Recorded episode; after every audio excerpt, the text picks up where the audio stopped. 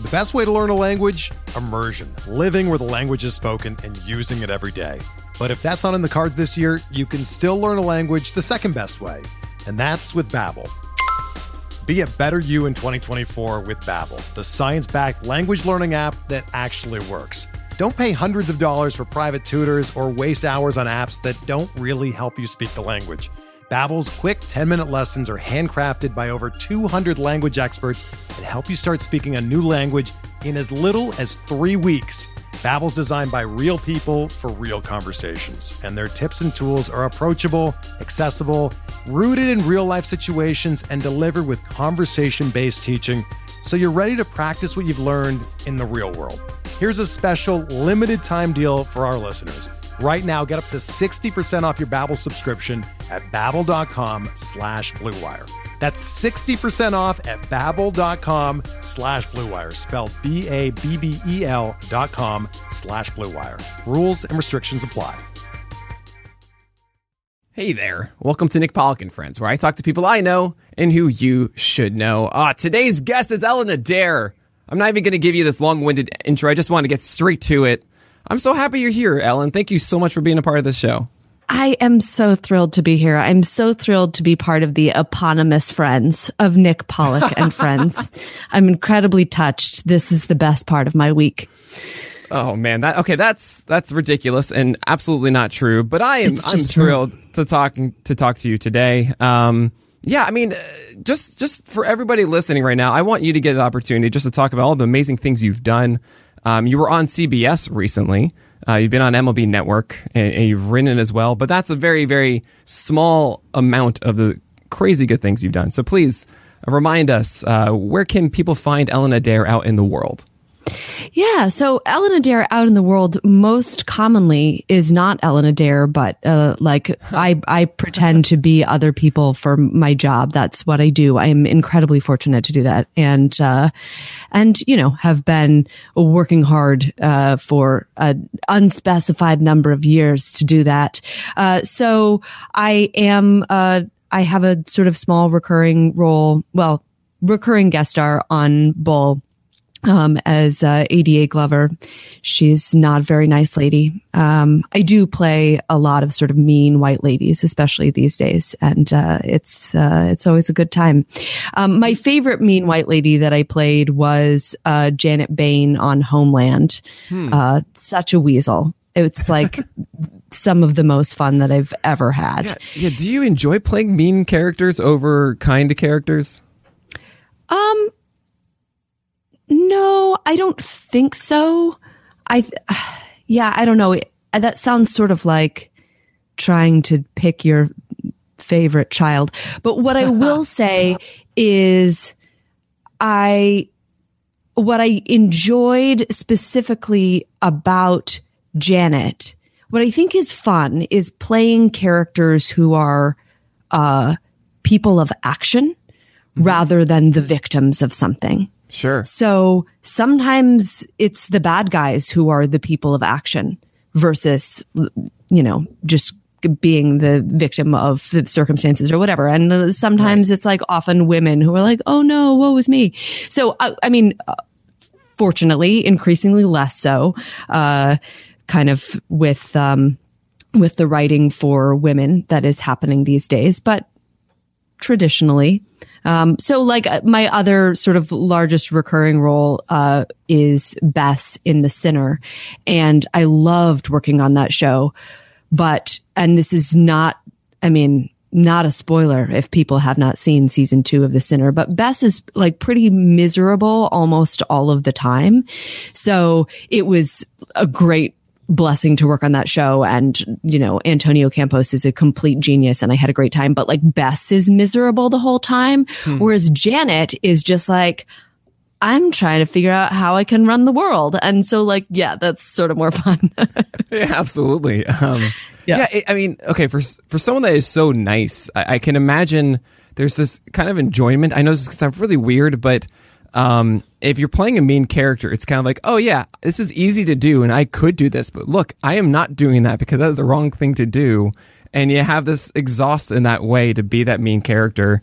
I don't know. I can find. Look, I am not an actor, and if I tried, I would fail miserably. I think you'd I- be great.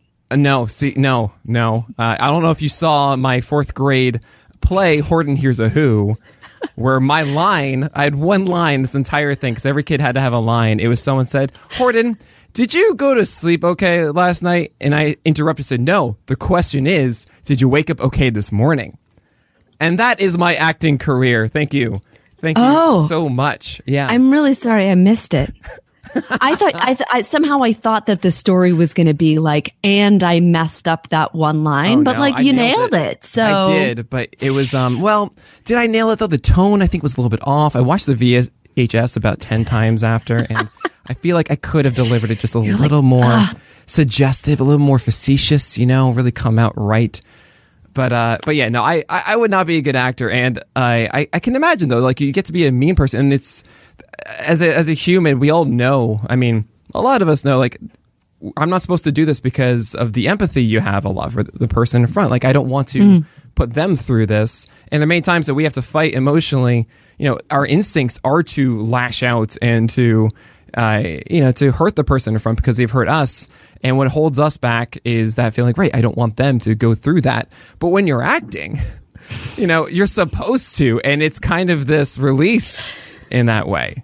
Oh, yeah, completely. I mean, I think you have hit the nail on the head, at least for me, in terms of acting, because I feel like all human beings are actually infinity.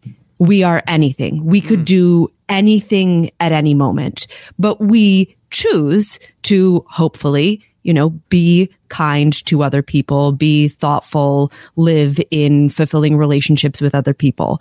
But our capacity is endless. And so for me, one of the reasons why acting is absolutely required, like if somebody told me tomorrow I could never act again, I would be like, I'm going to look into euthanasia. And I don't even say that like to be depressing about it or something, but just like, I must do this thing because I'm just, I feel so homesick for all of the parts of myself that I don't get to be as this hmm. one, which actually feels like very arbitrary creation that is myself. Right. And I think all people are this. I'm not saying like I'm special and I am infinite. Like everybody is.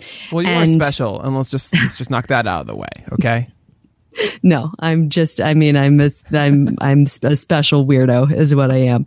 Yeah. So, I mean, and that's not just like, oh, b- being mean or something like that. But yeah, like I'm, I'm homesick for the part of myself that is like the chief of staff to a senator. And mm-hmm. I'm homesick for the part of myself that is, you know, like a 1920s person. And I'm Right. homesick for the part of myself that's like a no nonsense lawyer and all of these things.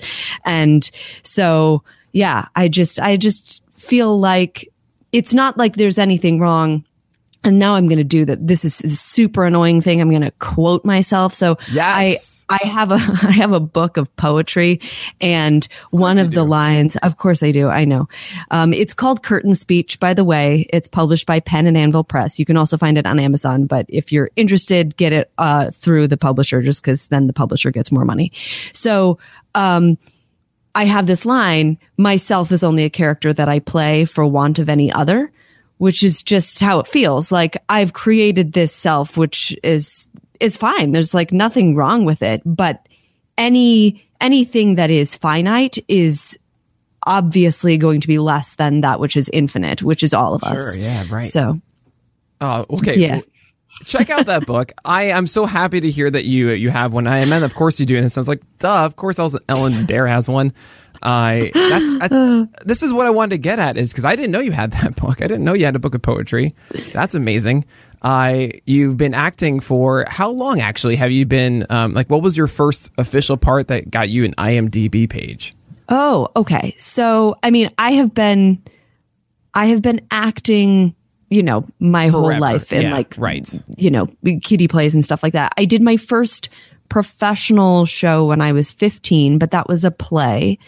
And Uh, that was uh, Midsummer Night's Dream, and I played Puck, and I had Oh a yes, great time. of course you play. I was going to guess Puck because you would do such a great Puck. You would embrace the the the mischievous chaos of that character. Yeah, especially at 15. Um, Oh, it was a great it was a great time. I rode around in a shopping cart. It was delightful. Of course you did. Yeah. And uh and I mean that was not my choice, but like that was something that I got to do. Like thanks, thanks director.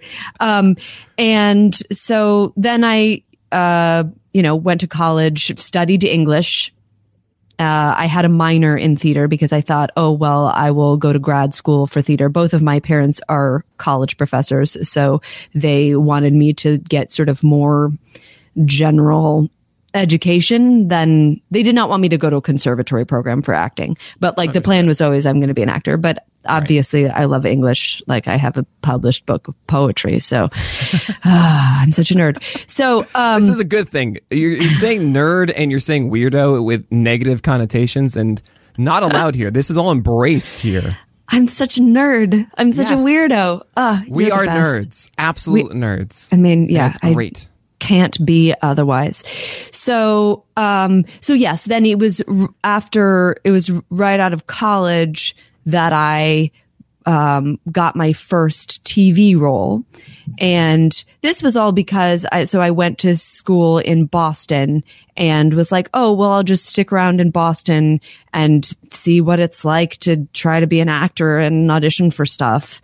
And, uh, this was a complete mistake, but it was a great decision on my part just because the sort of the actor to job ratio in Boston is much better and far more reasonable than it is in New York um, or in Los Angeles. So it was just much easier to sort of like get a foothold and actually get seen for things. Like so much of the difficulty of being an actor in New York or Los Angeles is literally just like getting the opportunity to audition for the thing. But in Boston, the barrier to actually get seen for something is not huge. Uh, it's not non-existent, but it's uh, it's not huge. So anyway, so right out of school, I um, I was in the Showtime series Brotherhood. Although, no, actually, the first thing that I did was a uh, PBS documentary about John James Audubon. And I played John James Audubon's wife. And part of it involved i mean you know this is this is the american masters series so there's no dialogue but it's me you know being so happy that my husband is home and myself and the actor playing john james audubon like embracing or like me sad at a piano and like writing a letter and all that stuff.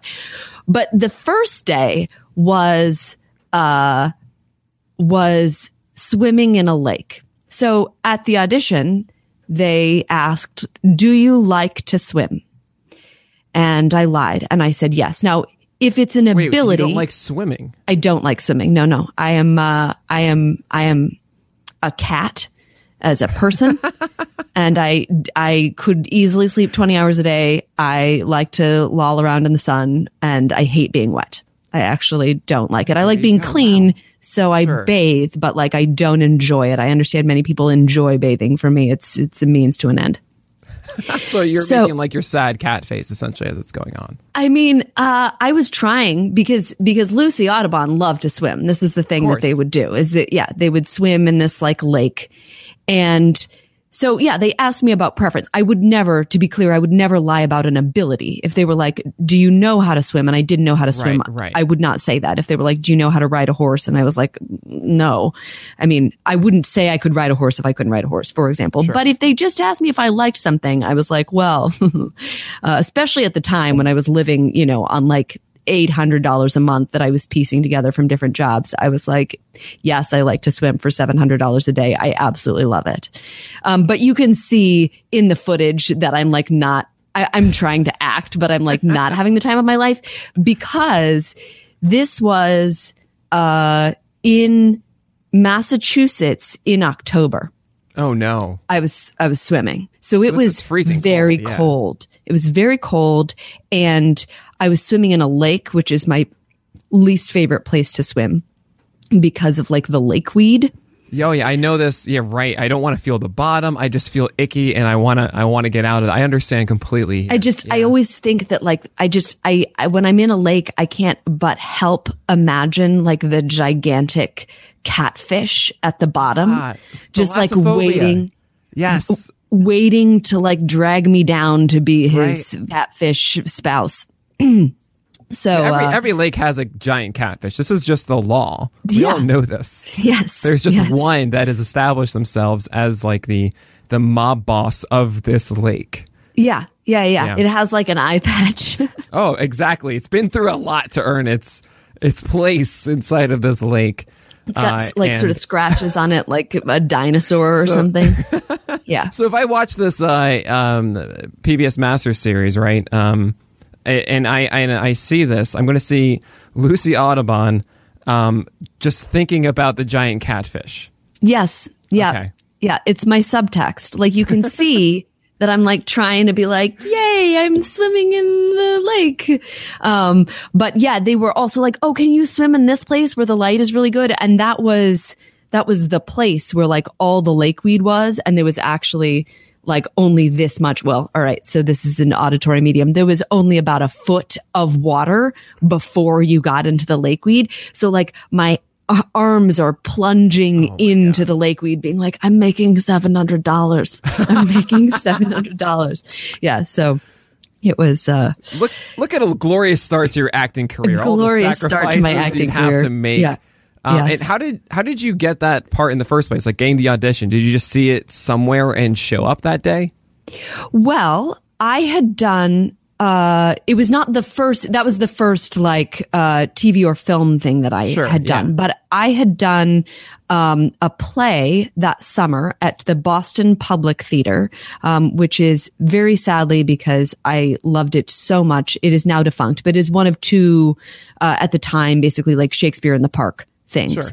So, um I had done uh, the play Arcadia, which is one of the best plays ever uh, by Tom Stoppard. And if I were picking favorite children, I would still, all these years later, even though it's like what I did right out of school, pick Thomasina in Arcadia. She's like a brilliant 13 year old mathematician in, I think it's like 1816, might, might be 1812. I don't remember exactly. And like, yeah, I mean, talk about the part of myself that I am homesick for. Like every single day of, my life, yeah. I am homesick for being Thomasina Coverley. I love her forever and I cannot wait until I die and we're reunited. So, um, so I had done that play, uh, with, uh, and the actor playing Septimus, for anybody who's familiar with this play, um, re- basically recommended me to this casting director because it's such a small community. Like that kind of thing works, and that kind of thing can work as well um, in uh, in in New York if you know somebody. But generally, like there are so many actors that an actor recommendation doesn't mean anything. They're like, yeah, we know Right, you're yeah. an actor. We know you know other actors.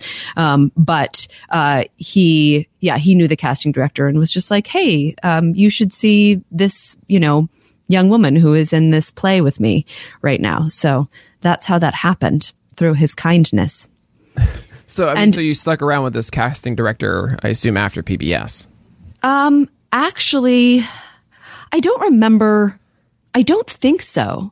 Um, I don't remember. That wasn't one of the like. There are not a ton of casting directors in Boston, but there was another casting director that Lewis Wheeler was the actor's name. Um, I can't remember if I already gave him credit, but uh, he also introduced me to another casting director, and that was also how I got the audition for Brotherhood, which was like the the bigger first thing that I did, where okay. you know I had Right, like Showtime. Yeah. lines, and it was showtime, and it was a couple of weeks of filming, and yeah, it like it it yeah it changed my life a little bit. Um, that that particular job.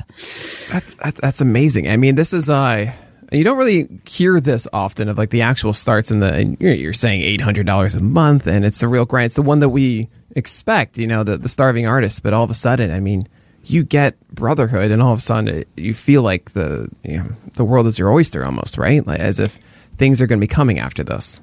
Yeah, well, I mean, actually, uh, the the way that it changed my life. I mean, I have many fond memories of people who were so nice on that show.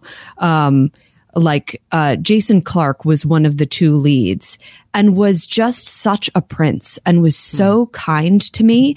And I've thought back on it so many times because part of your job as an actor when you are one of the sort of top people on the call sheet, um, one of the leads of the thing is actually like to try to be um, the host almost of the whole set is like to try to make people feel more welcome is to try to you know make jokes and make sure that people are having a good time. And like there are there are actors who who don't do this, but I have noticed that there are enough who do. Um, that like I consider to be part of my job when I'm lucky enough to be, you know, one of the first three people on the call sheets. That I'm like, this is my house.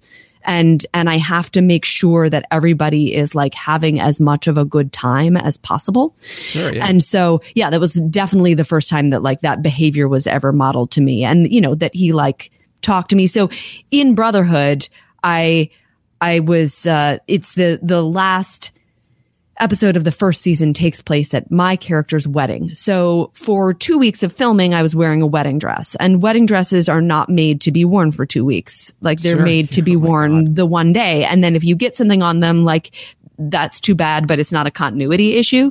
So the wardrobe department was just very particular about what I could and could not do. And basically, like, I had to stay in my trailer and I couldn't walk around. So, like, Jason Clarke went to go get me a Diet Coke because he came by and he was like, Do you need anything? I'm not going to try to do an Australian accent because I'm not good at them.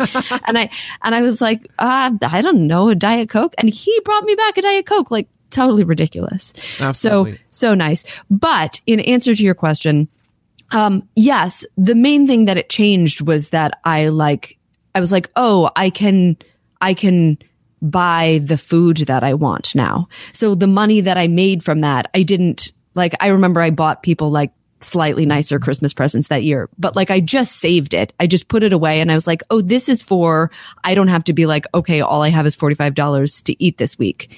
I can be like, you know, if the apples are not of a price that I want, I can still buy apples. And so, yeah, that's the way in which it changed my, God, life. yeah, that's a that's a huge improvement. Um, Yes, I, I, I also sure. think on behalf of everybody, we're a little sad that uh, there isn't some part coming up where you have to be an Australian, so you can maybe practice uh, your accent for. I would I would love that so much. yeah. Yeah, but I do think it's very difficult to me mostly because it's uh like I've lived in England and so being English is so comfortable to me Sure, that yeah. Australian is like obviously very different, but like it's close enough. I also have a similar problem with German. I like, I've been a German person in a play a couple of times and I just have to learn it by rote. You know what I mean? I just have to look at the sounds and like learn exactly how to say this thing. I cannot improvise as a German person. Uh, and I think it's just because like the vocal pla- placement is kind of similar to English. Anyway. yeah, I I was in uh, I was in Australia for a month back when I was like 14, I want to say 14, 15, um, over the summer, and I made it a point to pick up as much of the the accent as I could then. and I was really obnoxious uh, sophomore year in high school, doing that a lot. And then I realized, okay, Nick, this isn't the coolest thing you've ever done. I would have loved it had I been So, uh, a sophomore yeah. with you in high school. Yeah. Very kind, but that's gone for me now. Now mine is like I can't do an English accent, I can't do Australian. I just do a horrible accent. I think that's a country somewhere because I mean, certainly do it well. And uh, I, yeah, I, I want to kind of go back. I think there's something specific about the Australian accent. Like the vowels have to be in the back of your mouth, yeah. and it's uh, I want to. I want to go just to study it again. I don't care about the entire country. I just want to go and sit there and listen to people long enough to get that back. I'll do either. I'll do both. Yeah. Yeah. No, it, it's just, it's just, yeah, it's just like both, both Scottish and, and Cockney are sort of in the back of the throat. And I'm just so familiar with those. But for sure, I mean, anything like I love to, I had a, I had an audition last December, um, to do a like super strong Long Island accent, which I had never done before. So I just kind of like immersed myself and like figured out what the vocal placement was. And by the end, I was like, this is You're killing it. Yeah, no, no problem. So Uh, only somebody just tell me that I need to be Australian. So I do have a slight Brooklyn accent. It comes out at times. Hmm. I, I've been told that, which is which is very rare, is that when I'm actually upset at someone, it comes out. Um, because essentially, whenever someone was upset when I was younger, it was a Brooklyn accent. so you know that's when it is revealed. But it's been it's so like I don't know, maybe once a year, maybe I'm actually really riled up and upset at someone. Um, You're such a nice guy. Well, if there's no reason to be upset. I don't know. It does. It does. It does nothing to be yelling back at someone.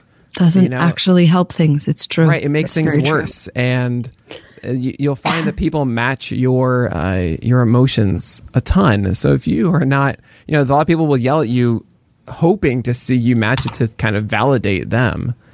And if you don't, then it just becomes really weird and awkward, and that's what you want when it's That's actually what you want to diffuse those situations. Exactly. Yeah, for sure. Awkwardness is a beautiful thing. Let's oh, embrace it more. Yeah, yeah, yeah. No, I'm a great fan of the like comedy of the awkward, for oh, sure. Yes. Oh, it's amazing. Maybe it's because it's the jokes. only comedy I really have access to in any way. Yeah. Yeah, you're selling yourself short. And speaking of selling yourself short, I've cut you off here because you've you know you just started talking about what you do, and you really didn't get to continue. Um, I mean, so you have a, a poetry book, you have uh, your bull on CBS, and you you start in Homeland, but there's so much more than that. Is there so much more? course I there mean, I, yes. Ellen. I also I also mentioned the sinner. I think, uh, and right? Yep.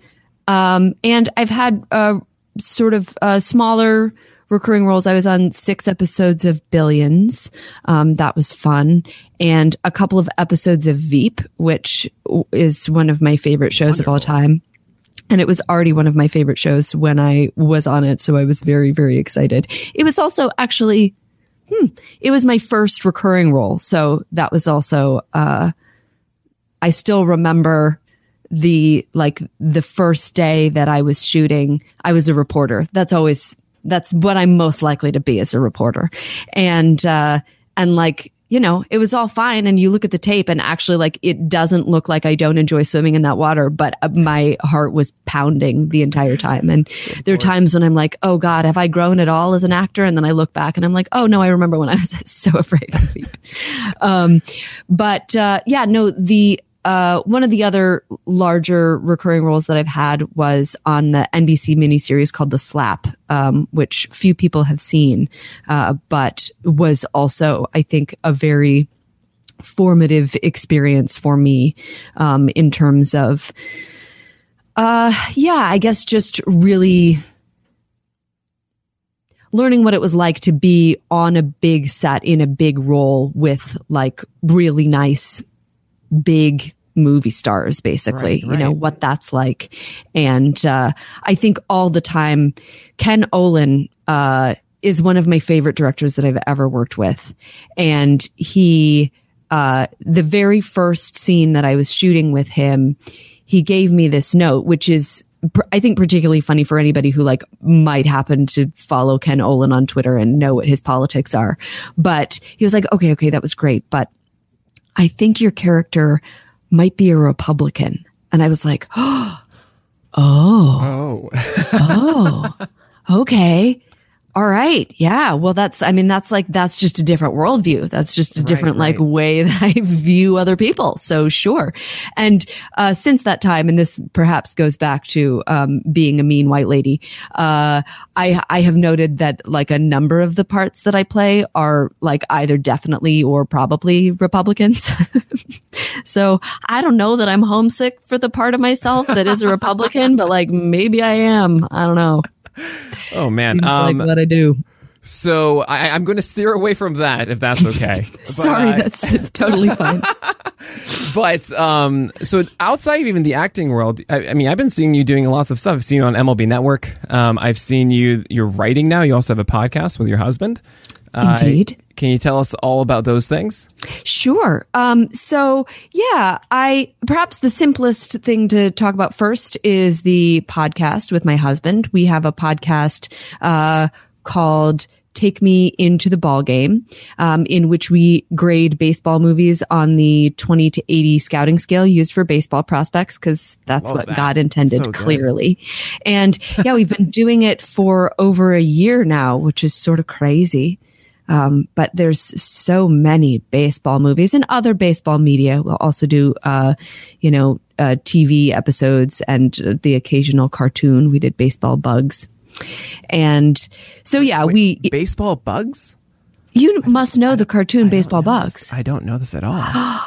Oh, well, just, just Google it. It's like, eight, I mean, n- not right now, or I mean, right now. Can, Excuse me, uh, Ellen. I'm sorry. I've got places to be.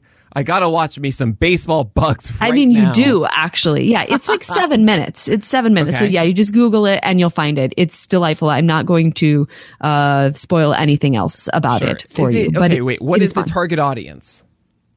I mean, it's it's a cartoon from the I don't know, like 19 I don't I have a hard time remembering exact numbers. It's from the late 1940s, so the target audience Oh, is probably children from the 1940s. And it's Um, not actually like insects. Is it? Is it bugs? Is it actual Oh, no, bugs no, or- no. Yeah, no, there are no bugs. It's it's Bugs Okay. Bunny. Oh, oh, okay. No, oh, now I understand. Right. I've Yes. seen many baseball clips with Bugs Bunny doing I'm sure things. you've Okay. seen it. Yes, Now this makes sense. I'm literally thinking like a lady bird, a lady, ladybug and, uh, you know, praying mantis having a wonderful time in some tall stalks of grass. I mean, Yeah. I I'd would that. I would watch Bugs playing baseball any day. Yeah. Yeah, no problem. Definitely Oh, would watch that. No, it's it's. I'm sure. I, I that's what I think. Why I was stunned that you hadn't seen it. Like I just feel like every time a pitcher has a terrible inning, somebody will be using the GIF of like the Gas House Gorillas basically doing a conga line around the bases. Absolutely. Yeah. That's from Oh, Baseball man. Bugs. It's yes. So good. Right, right, Yeah. right. And he throws pitches that stop and then continue and, and he's being the outfielder and all that. Oh, yeah. Oh, yeah. Okay. All right. Yeah, so I had a I had a difficult time with that because my favorite my favorite tool to score in our podcast is always um, the baseball accuracy score. Sure, yeah. and uh, uh, excuse me, baseball accuracy tool, and uh, and that was hard because very often I talk about how physics accuracy is baseball accuracy, but for a cartoon, Right. like what do I allow and what do I not allow?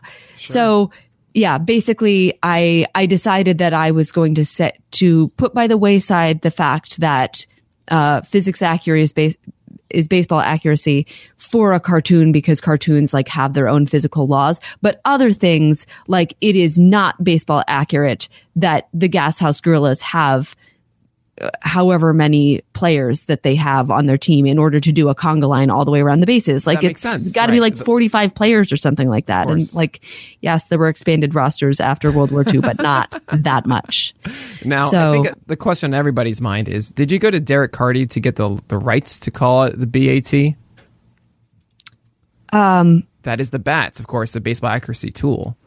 Oh, no, I did not. Well, I mean, he- he's a friend of the show, so I gotta, I gotta call him.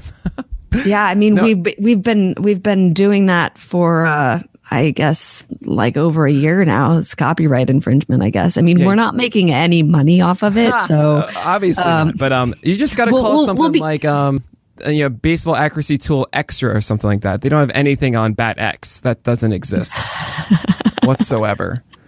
Uh, but uh, okay, so as you're doing this with your with your husband, um, you're saying you have these movies from a scale of 20 to 80, right? Love it, of course. Um, what have been the highest scored, uh, I guess, movies or or shows that you've uh, you reviewed? Well, I think you know. Obviously, there there are plenty of films that will have a, a high, one high scoring tool and another not as high. So yes, in some ways, I could say, oh well, these are these are the highest scoring amount of baseball tools, and these are the highest scoring like a delightfulness of catcher Right. tool, etc. Of But course, delightfulness of catcher tool. That's a wonderful tool. of course, you got to So have necessary. it. Yeah. so necessary I'm always in love with the catcher character. Um, so uh, I mean, I think probably the highest scoring all around. It might be Sugar. Uh, it's a film. Yeah. Yes. Yes, yeah, by Anna Boden and Ryan Fleck um, from 2008 to 2009, and it's just oh god, it's just such a good film. It's really not. It's really more of like a story about the immigrant experience than it is a a baseball movie. Yeah. You know, its its amount of baseball is sort of front loaded, um, which I don't know. I don't want to spoil anything, but the the baseball accuracy is superb and the storytelling is superb and the acting is so good and the filmmaking everything about it is just excellent so yeah i think that's film, and baseball Yeah. is a human sport. So yeah it's it's perfect. Uh, Sugar is is a phenomenal film, very underrated. Ben Palmer put out, I think, his ranking of the best baseball movies. I think he put that maybe as one, one or two. He put it very high up there. Yeah Um, and I love that he did. So yeah, that's a great, I think it's call. it's the most objectively good Yeah. i have obviously i think i just have a real fondness for like baseball movies that are baseball movies Sure. like a league of their own bull durham Oh yeah, etc Well, okay, so so I got a gripe with Bull Durham. I've said this before. I don't. It's been a long time since I've seen it, so I might not actually. We haven't. We've been saving it for the pod podcast, and I so. Um, I. I mean, is this Tim Robbins pitched pitching delivery? oh no no no. Nothing along those lines. That's all fun stuff. And, and and and the scenes in the movie that are about baseball like the meet on the mound they talk about what gift they should give. I love that. It's It's the best. but the whole movie is just about having sex with susan sarandon. That's that's all bull durham is. And it's just like i was so surprised. I hadn't seen bull durham i think until the beginning of quarantine. I finally sat Oh. down and watched it because everyone had talked about it being the best baseball film for so long and it just it felt I don't know. I was it was underwhelming for me. I was like, wait, wait. I thought this was supposed to be everything about baseball, and it was about no. It was just Susan Sarandon at the center of all of it, and it just felt like baseball was the on the side to everything else. There, I was a little disappointed. yeah, I get that. I mean, I honestly I saw that movie when I was a child, which I don't know if it's a movie for a child to see. So like, I I've essentially, and I've I've seen it since then. It's just been a while, but like. I accept that it is what it is, but I understand that. I think particularly because it's so many people's favorite baseball movie that then if you're going there expecting a baseball movie to be about baseball, uh, then yeah, I can see being disappointed. But it sounds to me like you had a sort of a similar impetus to our podcast, which actually it started not because we were like, let's make a podcast. It started because there was no baseball to watch. And I grew up without a television. And so Oh wow! I, uh, yes, I never had a television until 2010. Hilarious. So you had right? to act your own drama then. It all makes yes sense. yeah exactly yeah no i mean i as i as i as i was growing up like shakespeare was the thing. So um so uh, there are so many baseball movies that i had not seen and i was like well we should just watch baseball movies. And then it was uh it was eric's idea. He was like what if we had a podcast where we talked about the baseball movies that we watched and i said only if we grade them on the 20 to 80 scouting scale used for baseball prospects Amazing. so that's So the good. yes, the genesis of uh, of our of our silly "Take Me Into the Ball Game" podcast. Now, now on the other side of it, I do need to ask what what, what got a lot of twenties on this scale, maybe thirties. The bench warmers. The bench warmers. Oh, that that's the sword one, isn't it? Like the uh, the pitching ninja sword uh, phrase comes from that movie. No, really? You know, David Spade, he's swinging, and it's I think that's that movie, right? David Spade and um, Chris, Yeah. Chris. Uh, uh, oh no, who's the guy that's uh, Rob Schneider? Thank you. Rob Schneider, yes, and John turns Heater. into a Yeah. carrot and a stapler. Um, right, Rob Schneider is in that. And yeah, there's a scene where David Spade swings, and he swings like he's chopping a sword. Ah, And they say, "Don't swing at it like it's a sword." And that's where Rob Friedman used that, and that's why anyone that does a check swing and not a proper swing is a sword. I didn't know that. Yeah. I mean, I saw, I see the sword, and I was just like, that means something to somebody for some reason. Um, my my dog is very uh, upset at me that I didn't know that that's what it meant because she knew what it was meant, what it meant the whole time, and she was like, uh, all the time that we've spent looking at Pitch Ninja gifts, and you didn't even know that that's where that came from. Yeah, I mean, Ed is also terrible. Um, but I actually, Oh, Ed. Oh my God. Oh, but I actually feel like the Benchwarmers is worse. So, um, so which what, what is it about? Might that's be a just- controversial take. Okay, so what is it? Yeah, that, that I think I was you. actually uh well, I think some of it was that I didn't think I knew Ed was going to be very bad and I didn't think that the Benchwarmers was going to be as bad as Ed. sure. Um so as we often talk about expectation this is so much of our experience of life. Um Absolutely, yeah. but uh I think one of the things I think the notion that you could play baseball with three people actually made me more angry than the notion that you could play baseball with that a chimpanzee could play third base. Wait a second. I've never seen bench warmers, by the way. I I've, no idea what the plot is. I just know Keep it that way. And David Spader, Spader in this. And Your life is worth from. so much more, Nick Pollack. Mabel Well, I feel- agrees. I feel like I need to have the knowledge base of, of knowing maybe this baseball movie. And you're telling me they play baseball with three people that is Yes. that include the catcher and pitcher? Yes. It So made one me. person it in made the me. field? Yes, it made me so mad. I was Is like, it- "This is not. You can't. What? You can't do this. You can do wiffle can't. ball. I, I mean, yes, it's true. Like you can do practice drills, but like you can't. You can't play.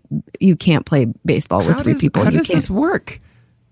I mean, I was like, you need. You need a, a minimum of, of like. Six. Yeah, I you was know what going I to mean? say six. You need two in the outfield, two in the infield, a pitcher and a catcher, right? Yeah, yeah. Uh, but you three is really no, no, no, no. And so things for me when like there are baseball accuracy issues that are just like super fundamental, and then uh that I think it's actually a mean spirited movie. It- It's like the idea is that it's like, well, we th- they're grown ups and they're like were bullied when they were kids. And so now they're forming this weird team of three people, but actually they're just sort of using it to bully kids. And there's, I don't know, this whole moment where Rob Schneider goes like we learn that actually we think he was bullied, but he was the bully, and he goes back to apologize to this kid that he bullied so much that it, he, the kid like had to go into a mental facility or something like that. I oh I'm not quite remembering. And so we're The- supposed to be sympathetic to Rob Schneider. Yes. And, coming And then basically he's just like, Hey, I'm sorry I did that. And then like, that's the turning point of the oh, movie. And I'm just like, no, dude. And also this was so many years ago. Like if you were both eight year old kids and one kid was upset about it and the other kid came to the kid's house and was like, Hey, look, I'm sorry. That was really mean of me to do. Like maybe then that's a sufficient apology, but like Right. it also, oh gosh, I mean, everything about it. The way that it portrays the kid who was bullied as like living in his mom's basement and like in a, in a fort. Like it just, uh, yeah, it was, I think that was, I think that was what really, why I think the Benchwarmers is worse than Ed is because I don't think that there's anything, there's some weird tonal things with Ed. Right, like, right. is that joke for a kids movie or is that joke for an adult movie like but yeah there's um there's a lot there's a lot that's like m- sort of mean spirited to me secretly in the benchwarmers i don't know in that sort of like early I don't remember exactly when it came out. but I was about to just like cast all of the sort of early 2000s comedy, like mean spirited comedy in one bucket. But yeah, it just has that vibe to it. We're just like all of the other things that are wrong with it. Um, you know, it makes it so hard to excuse. Right. So so Ed wasn't damaging. It wasn't. Uh, I mean, it was. It was. It was damaging. Yes, like there it- were it parts of the movie. wrong message. That's even what I mean. yes, it wasn't sending the wrong Okay. message, but there were parts of the movie, even the first time that we watched it, where I just had to look away. I was oh, just like, I can't, I can't watch this. I can't. So okay, so this is really entertaining for me because I, I forgot these movies existed. I've never seen them, and so Ed, from what I remember from the trailer, I think way back when, it's essentially a, a gorilla, right? It's a chimpanzee. Chimpanzee. I apologize. Uh, You haven't seen the movie, so it's not, Yeah. you know, Who Speciesist it's like, of it's you. like it's the it's the Air Bud uh, with a chimpanzee. Yes, I haven't seen a major Airbud seventh inning fetch, but I from what I Is that know, actually the name? It's it's yes. on the list. yes, it's on the list. Of course, it's on the list. Seventh inning fetch. Oh my god. Yeah, Oh no. I mean, I I'm mean- sure you could do more puns than that one, but that's that's pretty. That's wow. That's rich. yeah. My my favorite like philosophical conundrum. I haven't seen any of the Airbud movies actually. Is Airbud as a soccer player? because and i this is i this is not a joke that i made up myself i i read this in an article that was like breaking down the sort of problems with all of the I airbuds would love to read this article. That's. I like wish. I mean, I read this so many years ago that I'm not sure I can put my hands on it, but I will try to find it for you. And basically, they were like, "How do we think a dog wears pants?" If you think a dog wears pants just over its back legs, that's I think how we'd all agree that a dog would Sure, wear pants. yeah, right, That right. means that the dog's front paws are actually hands, and so therefore the dog cannot like propel the soccer ball with Sure. its front paws. Um, if instead we draw a dog where basically somehow it's wearing pants over all four of its legs that just come up like halfway to its Right, body, right. then it can touch the soccer ball. But I think we all agree that that's not how a dog wears pants. So wait, so we Um, need to we need to get Airbud in uh, a onesie essentially. Uh, Yeah, but then it's a onesie and not pants, you know? like, Mm. Yeah, yeah, yeah. So it's a real, it's a real problem. Soccer were really rooted in the apparel. You know? I mean, when you're dealing with canines, apparently they are. Yeah. so this this actually reminds me of a uh, um I don't know if you know this. Okay, well my um like an old joke is you know they've made so many Land Before Times you think they'd be at time by now, and there's a.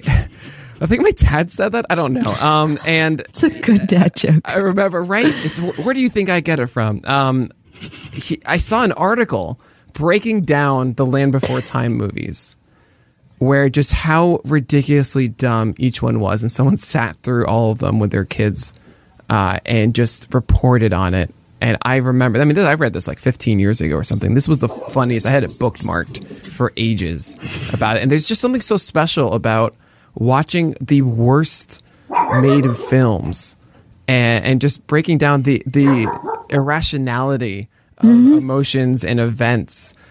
It's something, I don't know, like, you, I'm sure you've seen The Room. Uh, I haven't actually. Oh my, Ellen! I do a screening every year for this movie. Uh, it is. It, it makes me so happy with how terrible the room is.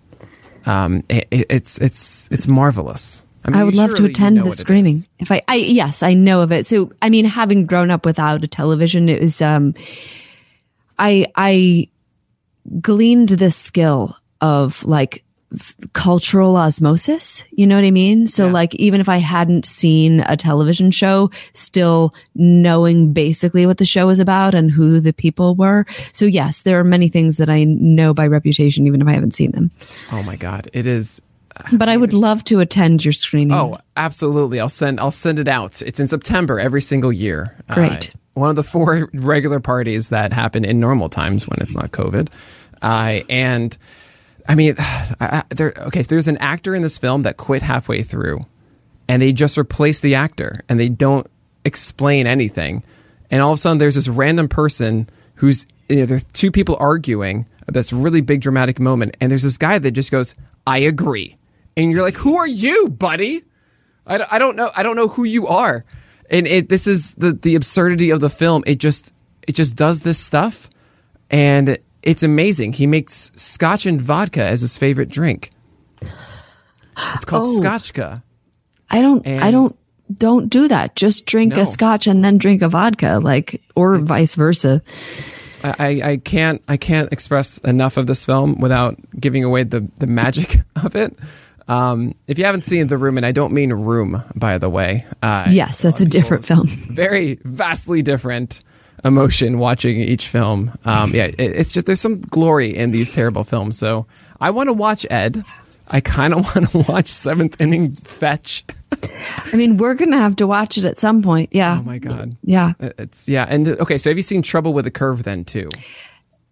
No. I'm yeah, we're we're we're saving that one for some time when we have more like mental and spiritual fortitude than we have at present. Okay. It's been it's been uh it's yeah. So I, I haven't seen this, but I did read Ben Palmer's article, and he had to give an honorable mention to how bad this was. Uh, and I think the line was um, Amy Adams's character is in like a diner and overhears that Jair Jurrjens threw a no hitter. Okay. And I don't know if you remember Jair, but or whatever. He threw a no hitter apparently. She turns around, what? That's impossible. He's a sinker baller that lives on the edges. What? Have you ever heard of Henderson Alvarez? what do you think he did to earn his no hitter? exactly that. I mean, it, it's like they threw just random, you know, this is Ben talking, but it was like they're just throwing, you know, random baseball terms that they know. And as if like, see a baseball movie, ta-da. Yep. And I don't know if like I could sit through that one because this would, that would be actively hurt. You know, I'm really just- afraid. Yeah. Yeah. I'm also, you know, I mean, I think one of the worst movies I've ever seen in my life is The Babe. Oh, that was up there too. It's just terrible. joylessly terrible. It's just uh and and like perhaps when we do that movie we will we will be able to make joy because I do think that like our episodes on Ed and on the Benchwarmers are very fun. Like I like to think that our episodes about good movies are also fun, but it's true that like when the movie is bad or even just sort of like borderline problematic, like I love our episode on The Fan because like what a crazy movie. Um uh that yeah so our episode on the babe like might be great our episode on trouble with the curve like probably definitely better than the movie itself and i can say that even though we haven't recorded it yet um but it's still it's still like we still have to watch the movies I mean, I could just see you furiously like pausing and writing angry notes the entire time uh, in preparation. I mean, that, yeah, yeah. I- I don't Yeah. Uh, what it- there there are definitely there are so many weeks when i'm just like what have we done to ourselves It's all for the content. It's all for the people, and that's what acting Yeah. is, right? It's all for them. it is yeah it is it's for other is. other people's enjoyments So, so definitely give this podcast a listen. Uh, Ellen, if you want to plug that one more time. Sure. It's called uh, Take Me Into the Ball Game. And if you, because those are words that you find in a lot of other cases, if you search Take Me Into the Ball Game and my name, Ellen Adair, A D A I R, or my husband's name, Eric Gilde, G I L D E, that will um, make it perhaps easier for you to find it. But we're on all of the, all of the podcast platforms. Wonderful. Uh, definitely give that a listen. And you've also started writing this year. I noticed. Yes. Um, well, actually, I'm not sure I know what you mean. You Uh, I, noticed? I think turf. Uh, oh, yes. yeah, turf sports. I believe. Yes, yes, yes. So, um, I, I, you were kind enough to mention like you've been on MLB Network and like you're on the, the other podcasts and stuff like that, have. which is, um, which is wonderful and uh, often strange to me because I just feel like a you know normal layperson that people are asking me to talk about baseball and it's great. Um, because you know so much about it. Of course. that's very that's very kind, especially for you, the sensei, to say. Um, okay. No, no. but- We're gonna axe that name. That's not. I thought you okayed that name. I was like, it's that or dad, and like, oh, well, right. Okay. So you gave it. You know, you made it a tough call there. I uh, I like it. I think I think it's appropriate. Um, so I'm just gonna go with it. Uh, sensei, thank you very much. Um, All right. so uh, yes, that's very kind of you to say, but I I do. Uh, I I I don't know. It just it sort of feels like I'm still an actor, just uh, playing a baseball analyst a lot of times. Um, and I like I well, I do know how it happened, but it's sort of like hilarious and uh, circuitous way in which it did, I suppose.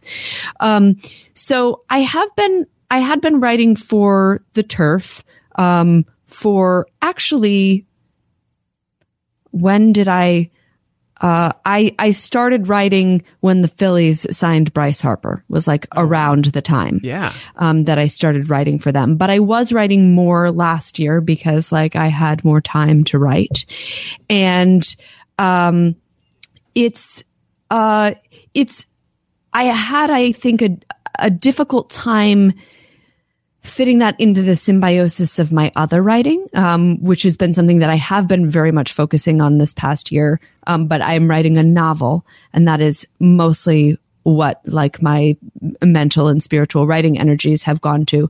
And I'm also working on a couple of uh, television shows, like spec television shows, not something that anybody is like making or interested in.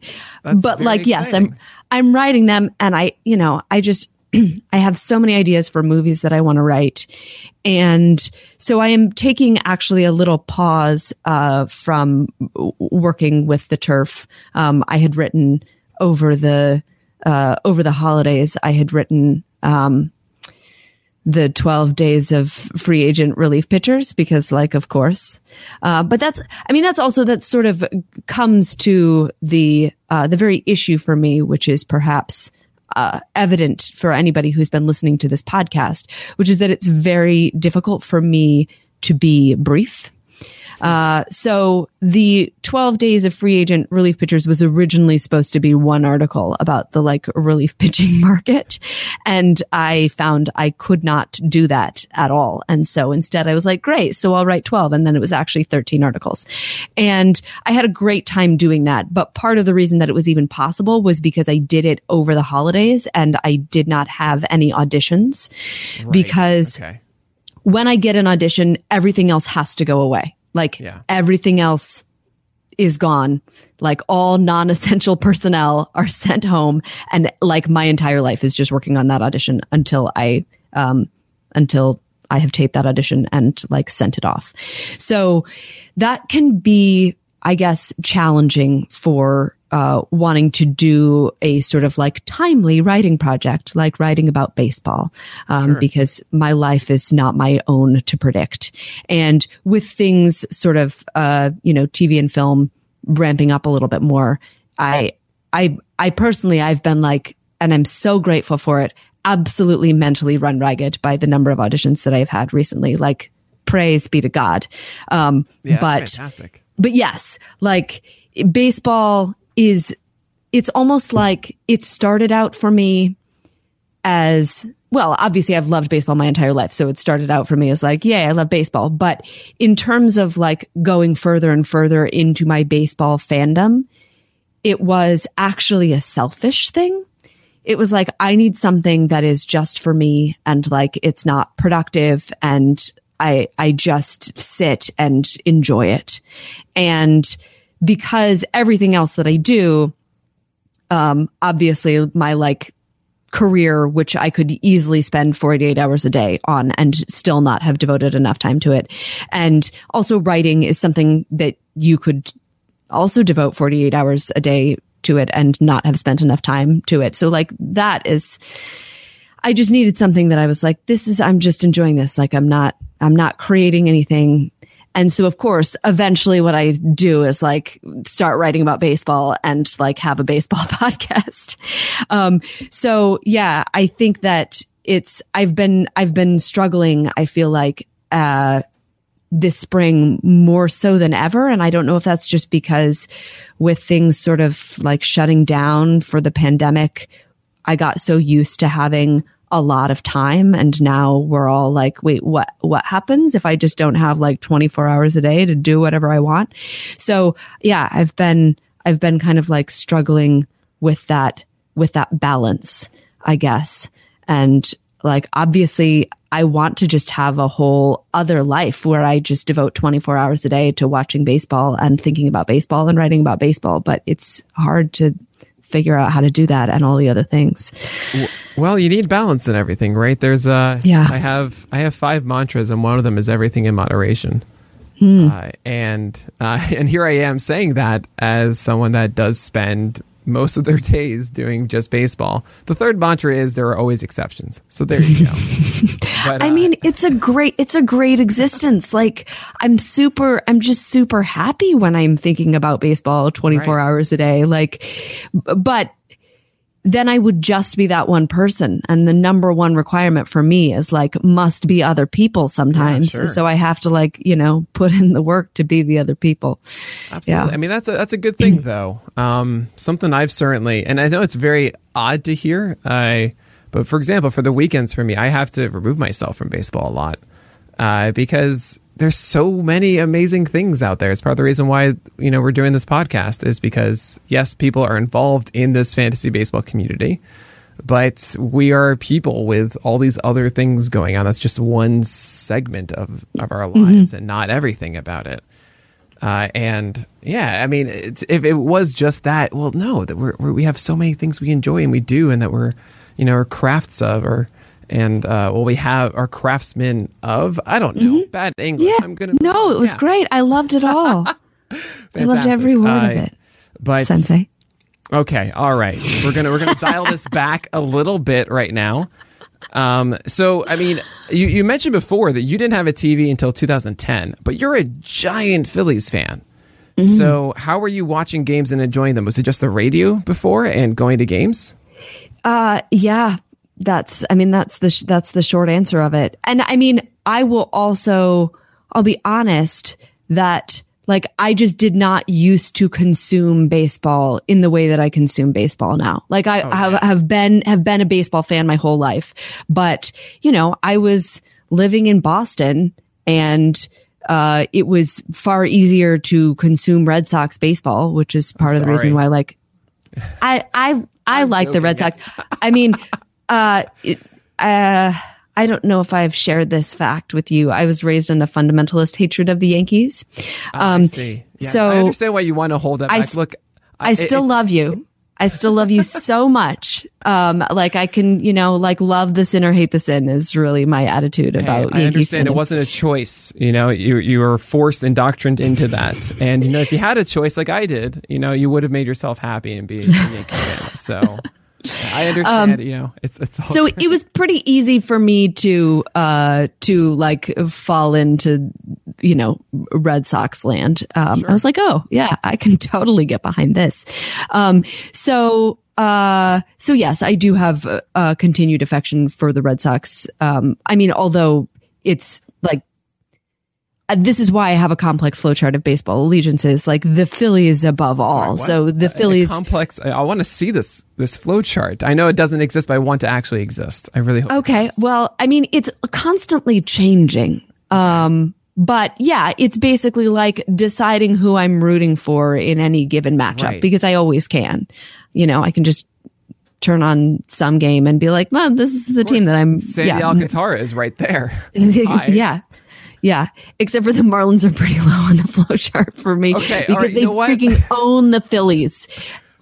I mean, a, a lot of it is, I mean, I don't, I don't, I don't, I mean, also they're owned by Jeter, but like that's, I guess, a reason that you would like them. Okay, so it's kind of wouldn't. funny. As Yankee fans, we are kind of upset at Jeter now. It's weird. It- He's, it's this weird thing. I don't Hmm. get it. But uh, but this is what I'm talking about. There's, you're saying the Marlins are low on the flow chart. I mean, I can, I know this whole thing exists.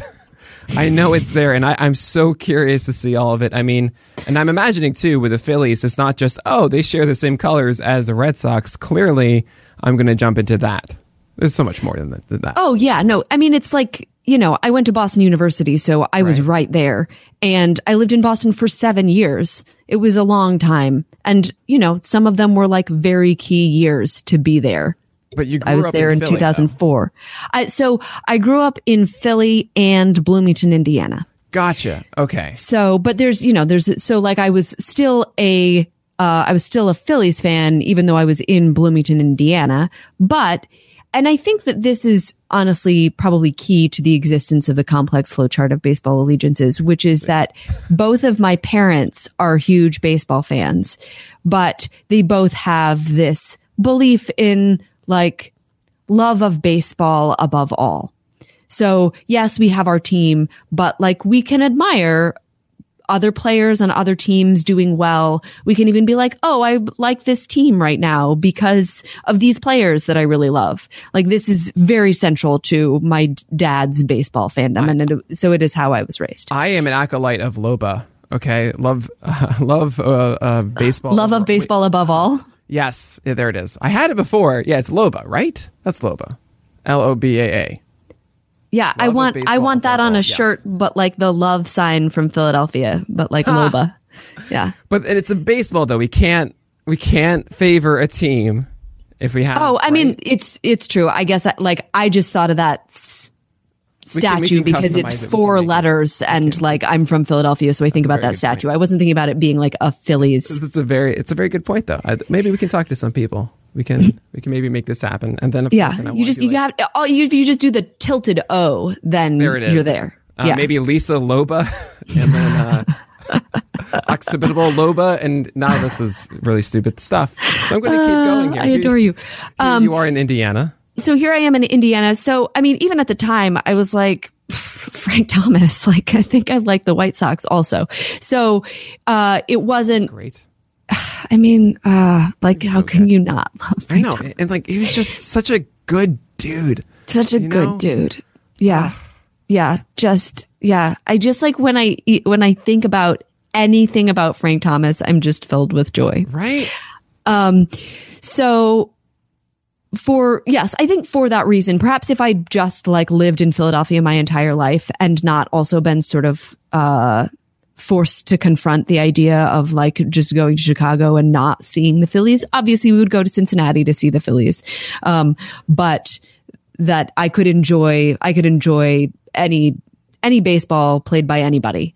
Um and so that's, I think, why it was pretty easy when I was in Boston to just be like, oh, well, the Red Sox are right here and they're the people who are on the local radio and on the TV. And so, like, I'm going to follow them. And, um, so it really wasn't until honestly I moved to New York, which was just around the same time, probably like MLB TV and MLB audio. So this was 2009 that I moved to New York. Um, probably they existed before then. I didn't know about them before then, but that was the time that I discovered right them. around then. Yeah, that was that was it was right then. I think maybe maybe like 2007, 2008, but yeah, you you got right at the beginning. so uh, so then I was like, oh my gosh, I can listen to the Phillies from anywhere. And so, uh, and of course, that was like a good time to be listening to the Phillies. And uh, it was, you know, I, I think that like that's why my consumption of baseball in general and also of like Phillies baseball in particular is been has been much greater because so much of the rest of my life I was like I'm a Phillies fan but I don't live in the market and so it's actually harder to get the games and it's harder to get the news and all of that stuff. And, and so you were So- in New York in 2009. I was Oh man, I'm so sorry. I was like everything my mom told me about Yankees fans is true. I was like in a bar by myself, like getting just, you know, because I just uh, moved here and like getting yelled at by Yankees fans. I was like, Yeah. I am a lone non male person. Like, just leave me alone to be so sad. so so here's the thing. This is what I what I say often about Yankee fans is it's such a large city. And any fan base has a certain proportion that just suck, right? I mean, I am a is- Phillies fan, so I know this to be Okay, true. right. Yeah, you're Crisco on your light post, regardless if they win or lose. I understand this. So I, you know, so because New York is such a large place, that percentage is just a larger volume, and generally the fans that suck are louder than the ones that don't. So Invariably. there's just there's just more of them, and it's Yeah. it's really annoying because.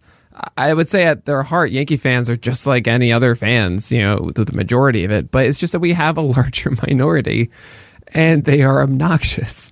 You know, there's a Yeah. there's a there's a game I remember going to Red Sox Yankees when I was like I don't know eight years old, nine years old with my dad, and we still make fun of it of some like two guys just endlessly just shouting Red Sox suck the entire game to the point that like, you can start seeing them try to scream it out, and they start to do it and then they stop and pull their hands close instead of shouting it. And then they shout it one more time. He points to his friends. Yeah, man, told him Red Sox suck. Like we still do this. We still make fun of these guys over 20 years later, and it's it- yeah. So I'm sorry you had to deal with that. Um, hey, Chase Utley hit what five home runs, all on fastballs right down the middle. But hey, there were still home runs in that series. That was pretty cool. Yeah, I mostly remember Cliff Lee. Yeah, that okay, very fair. Oh, the most nonchalant, amazing catch ever. Oh God, what a dreamboat. Beautiful. Oh, oh. Um, yeah, I mean, I regards regards being at the game because I think that and I think that if if I were because I'm an actor and so I can imagine any eventuality if I were a Yankees fan I think I would be very annoyed that like I had happened to my whole life deeply follow and care about a team that like a whole bunch of people are just bandwagoning on.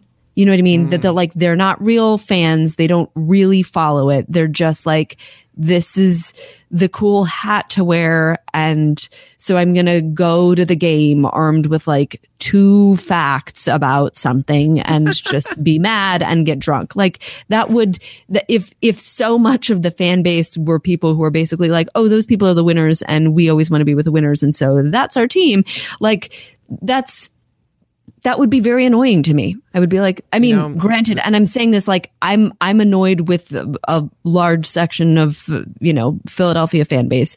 Um, so I I know of what I speak. Although I do think that Phillies fans are not as bad as Eagles fans, and the two get sort of like lumped together. Oh, Sure. Yeah. I mean, Eagles fans are really the hooligans. Like, I don't know, Phillies fans, they're still baseball fans. We're baseball fans, yeah, sophisticated. I understand. So, um, but I do remember. So I've only ever been to one postseason game in my life. Um, and part of that is because like very often I am working, um, particularly when I was mostly doing theater. So like during the 2008 World Series, I was doing a production of uh, Henry IV Part One at the Folger Theater in DC, and so Most I would the most baseball thing you can imagine. the most baseball thing you can imagine. I mean, yeah, like Prince Hal and Falstaff are out there hitting fungos all the time. Yeah. course. So, um, so I would just like run home. It was in a an like a one house for all of the actors, and we had just one living room with one television set. Um, and I was like, the, the television set is mine after the after you know? And people would be like oh i want to watch like queer eye for the straight guy or whatever it was at that time. And i was like no we're watching the end of this game. Like it's non-negotiable.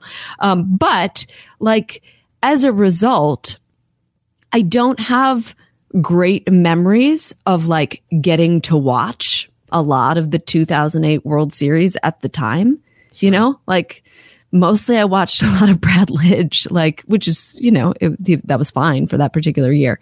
Um, but like that, particularly when I'm doing a play, it's hard to do a play and like also watch baseball, especially at that time. Now, like, you know, if I am doing a play while it is baseball, I will just studiously avoid spoilers and then go home and like watch it on delay because I can do that. Uh, but yeah, that was not, not my capability at the time. Um, so Uh, the very first Anyway. playoff game I remember. Um, Oh, I, I, I, remember. I was like, why? Did, Yeah, why yeah. was I selling this? Yeah. I'll still tell my one playoff game story, but you go ahead with yours well, first. I, rem- I remember when I was like, I think I was again like around eight years old. Anytime I think of myself as a child, I was eight. It's just it's just a rule. I was eight years old. It's a good age. Um, yeah, it was. You know, I felt like I was actually being me, a sliver at least. And I, I remember my mom through. You know, she she worked at Corcoran and had free tickets. Someone had tickets to the Mets game, Mets Braves. Um, so my dad and I went, and I remember our seats so specifically. It was in the middle, so it wasn't you know wasn't in the bleachers or the you know, the um, the nosebleeds, but it wasn't field level. And at Shea Stadium, if you had that middle section, if you were in the back, there it was the overhang. So we were in the back. I couldn't we couldn't see like the ball would go in the air, and I couldn't see how high it was. You know, we, we couldn't really make out the scoreboard, and I had this just you know like a 16 by 9 version or whatever of the game in front of me and we arrived late because my, my mom got these late or whatever so we arrived at the bottom of the first when the braves had scored a run on a wild pitch in the first inning and the game was one to nothing the braves won Oh gosh. so literally, I saw nothing. I, I it was the most just what is this game? Why am I here? Baseball experience was my first playoff game, so I didn't go to another for about I don't know, fifteen years or something. Uh, but yeah, that, that was. If you ever wonders like why did they get rid of Shea Stadium, that's why. That's why. Those, those were absolutely terrible seats. bad seats. is gorgeous. It's It is. It's lovely. Yeah. I mean, I know I'm saying that as a Phillies fan, but it is. It's lovely. I mean, you know, like I live in Queens. I live so close to it. It's basically, you know, my like home ballpark at this point. So, There you go. Um, but the one Yes. and only playoff game that I've ever been to, this was relatively recently. It would, uh, I'm, you could probably date it, but it was the, uh, Cleveland baseball team, uh, not so called at the time, but versus the Yankees and Trevor Bauer was pitching. And, uh, I don't remember who was pitching for the Yankees. I'm sorry. How dare you? I, I yeah, I know. I mean, Cleveland lost the game, and we went. I had just I had decided like I've never been to a playoff game. There are playoffs happening in this city, and Right. I should go. I couldn't. Oh, I could not go um, to any of the games in 2015 because I was in a play at the time. Like typical. So uh, I think this might have been it was 2016 or 2017. Anyway, I took my fantasy baseball winnings and I purchased us some uh, playoff tickets, and we just went as like non-denominational fans.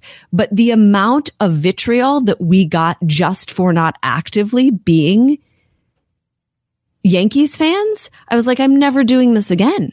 You know what I mean? Like people like yelling at us. Oh, and I Oh, was so like, we're not Indians fans. We're Yeah, right, just right. To people here to like watch a playoff game. Yeah. So I was like, I'm not going to do that again. It, it made me, it made me feel because I was also doing a play in 2009. Not that I could have afforded uh, World Series tickets at that time, but like it made me feel better. I was always sad that I like was never able to go to those games, and I was like, I probably would have been miserable. Oh my god. Yeah. I mean, this is this is the give and take. Like, okay, with that horrible minority of, of fans, right?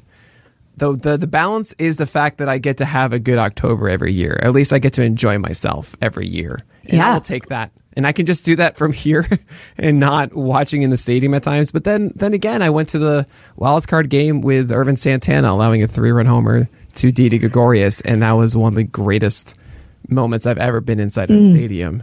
Uh, and it's stuff like that. It's just ah, I miss it. I, I haven't been to a game yet. I know. I have to do this. I, I just haven't done it yet. I mean, I got vaccinated fully, I guess, like two, three weeks ago, and I just it hasn't happened yet. I need to do it. yeah, Have you, go- have you gone? I've been to four games. Four games? Oh my Yes. god, I'm I'm absurdly jealous. How does it feel? Is it like does it really feel as if you're back and like in the full stadium again? I mean, obviously it's not full, but does it have that full experience? Um, it. I mean, so the the games at uh, Citi Field that I went to were so it was the like it was a double header, um, with the the Phillies and the Mets. So that I guess that I mean I'm counting that as two games, but like I that- lucked that- into it being fine. two Yeah. games.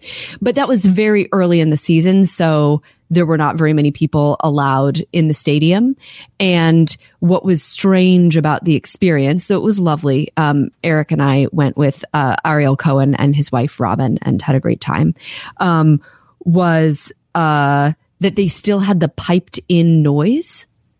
Oh, the like really? ambient piped in noise.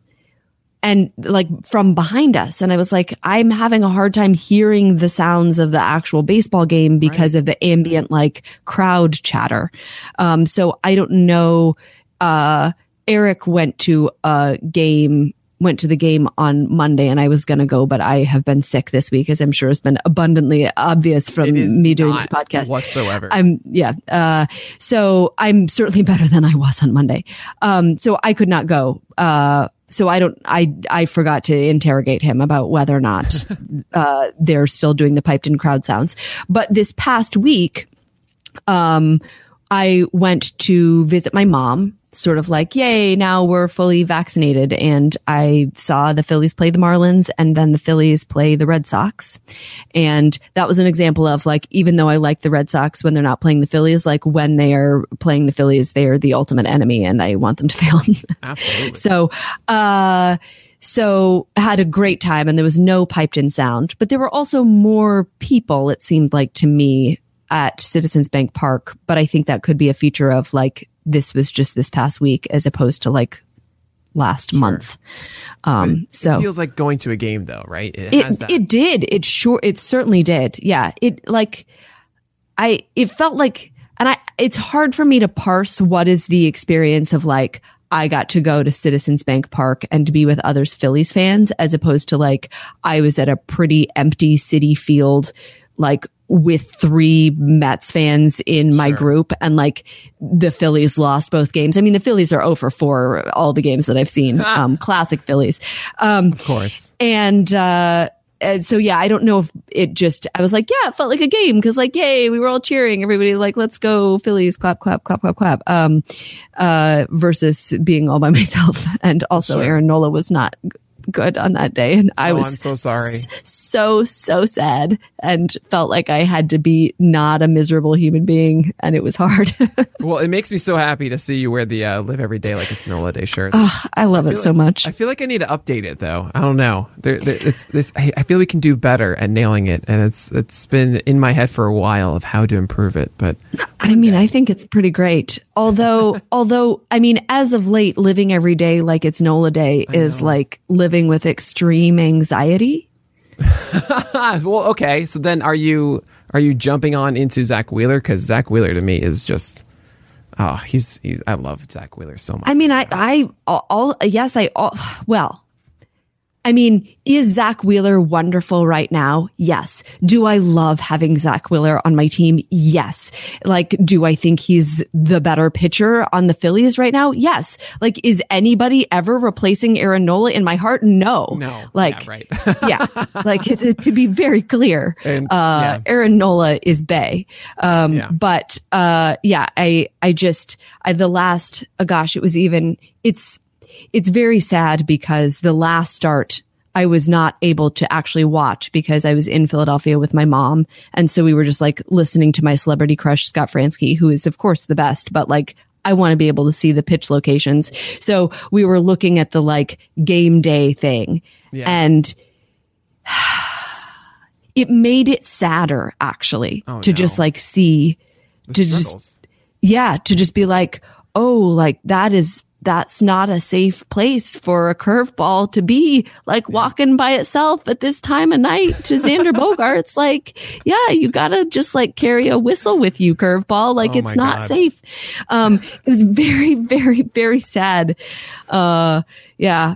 Um and I uh, I have I have an audition that I have to tape tomorrow with like 12 pages of sides. And so I'm not honestly sure how much of this start I'm going to get to watch. And I feel really, really, really sad about it. He's got it. Don't worry. I, I, I talked to him in my dreams, and uh, You too?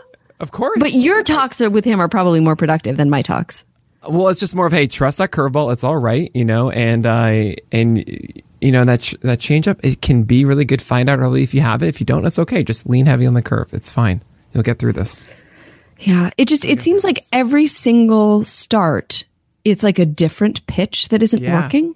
And that's what makes me hopeful. You know what I mean? If, if like, if it was one pitch that like was just like, well, where, where did the changeup go? What happened to the changeup? If it was a Luis Castillo situation, I mean, it would be a different kind of anxiety. But like every time I'm like, well, maybe this is the time. And like there have been good starts. You know, there was the complete game shutout versus the Cardinals, but he didn't have his two seamer that day.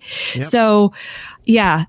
I, It's funny you say it like that because I've said it in the reverse. It's like every single day there's one pitch that is really good, as hmm. opposed to one that's missing. It's always like okay, at least he has the flexibility to go from if, my, if it's not my curveball today, my changeup will be, or maybe it's today's my fastball command. Right? At least he has that going for him where it's not a Pablo Lopez situation where there's oh if he doesn't have that changeup, it's just well there isn't really anything else to support him. Right? yeah, yeah, yeah.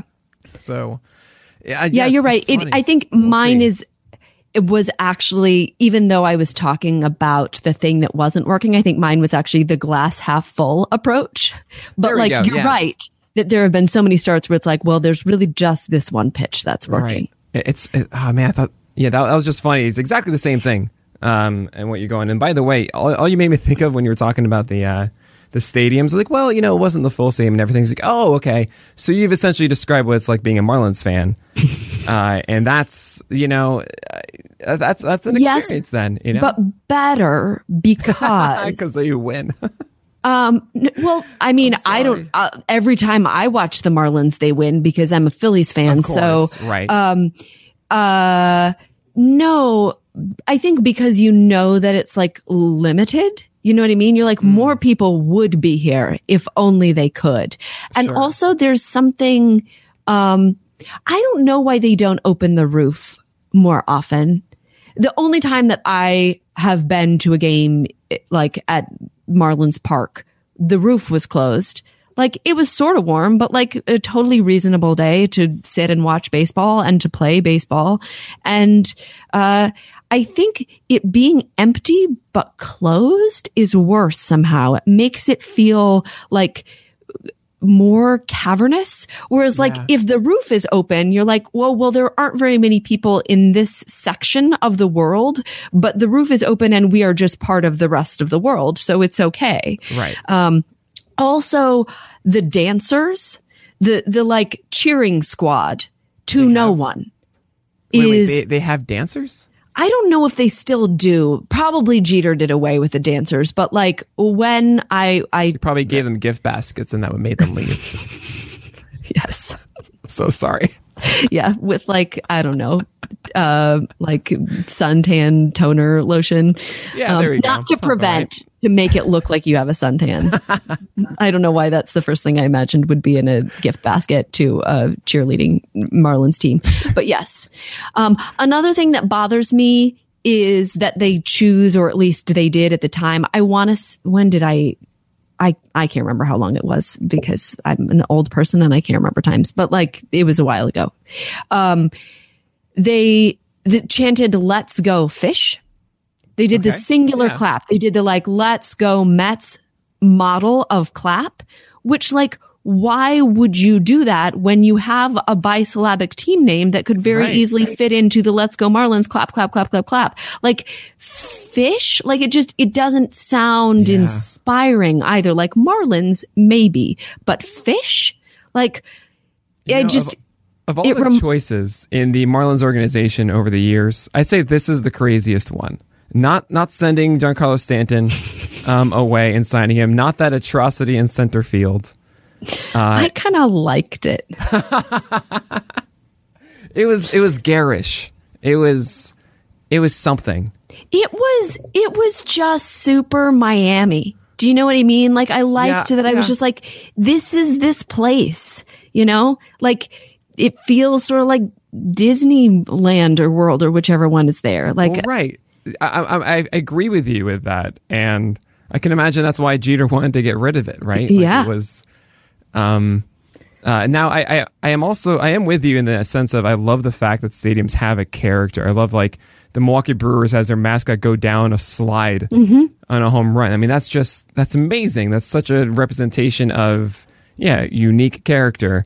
something I to just- cut to in the TV broadcast. There you go. You ever, you need something, you know. But I love when um, they cut to the apple in Citi Field, but like they never cut to it when it is like moving up. They always just cut to it like when it's there, as Right. if like for the apple's reaction to the home run. Well, and like yeah. Anyway, Yeah, the um, I mean the uh, the best shot I've seen the apple is when they accidentally put it up in the middle of an inning, and then they had to lower it, and it was just it doesn't go quickly, you know. This No, is a it doesn't. process, Yeah, and yeah. it's a complete awkward. Just hi, I was never here. Um, Yeah. Kind of like how I wanted the Marlins. I like you were mentioning the opening uh, of the stadium that they don't keep it open. I remember once they did. Um, it was opening day. Ureña was pitching um, against Ian Happ. I think it was the first pitch of the entire season. Maybe it was 2018 or 2019, and Ureña allowed a home run to Ian Happ yeah. on the very I first I remember that because I was like I was right about Ian Happ. Yeah, right, exactly. Yeah. And all I wanted them to do was to do the slow close of the roof in response to that. Like, oh, we opened it. Terrible idea. Terrible We're idea. That didn't work. We're yeah. closing this right now. yes. Oh, hilarious. Yeah. Um, but anyway, Ellen, Ellen, we are we're about an hour and a half in, and uh, It's classic Ellen Adair. Yes. I mean, this is why I'm like a sort of rotating co host on the podcast, is because I can talk interminably about basically nothing. It, it's, I mean, we're all here for it. We want to hear every word. So I, I am in, I'm in your debt for going this long. I always want to. You know me. I just, I can go four hours. You might go a little long on this Yeah. podcast. My- I might. I might. I don't. I'm sorry, podcast. Yeah, I would love to be compared to podcast. So that'd be, that would be something. You're else. the Um, best, Nick. all You're the greatest. Al- no, no, no, no, no. All right, this. here. Let me, I'm just, Nope. I'm just, I'm just gonna love on I you for just a I get to second. Okay, this. you can edit it out, but like I'm gonna say it, and you have to listen to it. Here's what's so great about you: you are so funny, and you are so freaking smart, and yet you're so humble and it's like you're like the human equivalent of and this is always something when i see it in a breakdown or any kind of description makes me crazy when it's like this girl is beautiful but she doesn't know it like i just it like makes my skin crawl but that's you like you're beautiful and you don't know how beautiful you are Okay. Okay. Thank you very much. It's very kind of you, Ellen, but not necessary in the slightest. I mean, this is clearly not a quid pro quo situation. Like I'm already on the podcast. I'm just, I'm just speaking my truth. Well, well thank you very said. much. It, it has been an absolute honor, though, having you know you spend your time. You have you said an audition tomorrow, and you said I- that it's all hands on deck. When I mean, happens, it is all hands on deck. It's the third one this week. I'm kind of like my brain's real fried. Okay. Yeah. you're gonna nail it though. It's gonna be wonderful. Thanks. Um, what kind of character are we talking? Obviously, you can't talk about the actual thing. I uh I ca- I cannot talk about it. I this is one where I feel like to say almost anything about this audition would be to sort of potentially give away a thing about it. Okay, well then I'll say. Um, but it is uh, it is yeah. an incredible, fantastic challenge, and I wish I just had more time to give to it.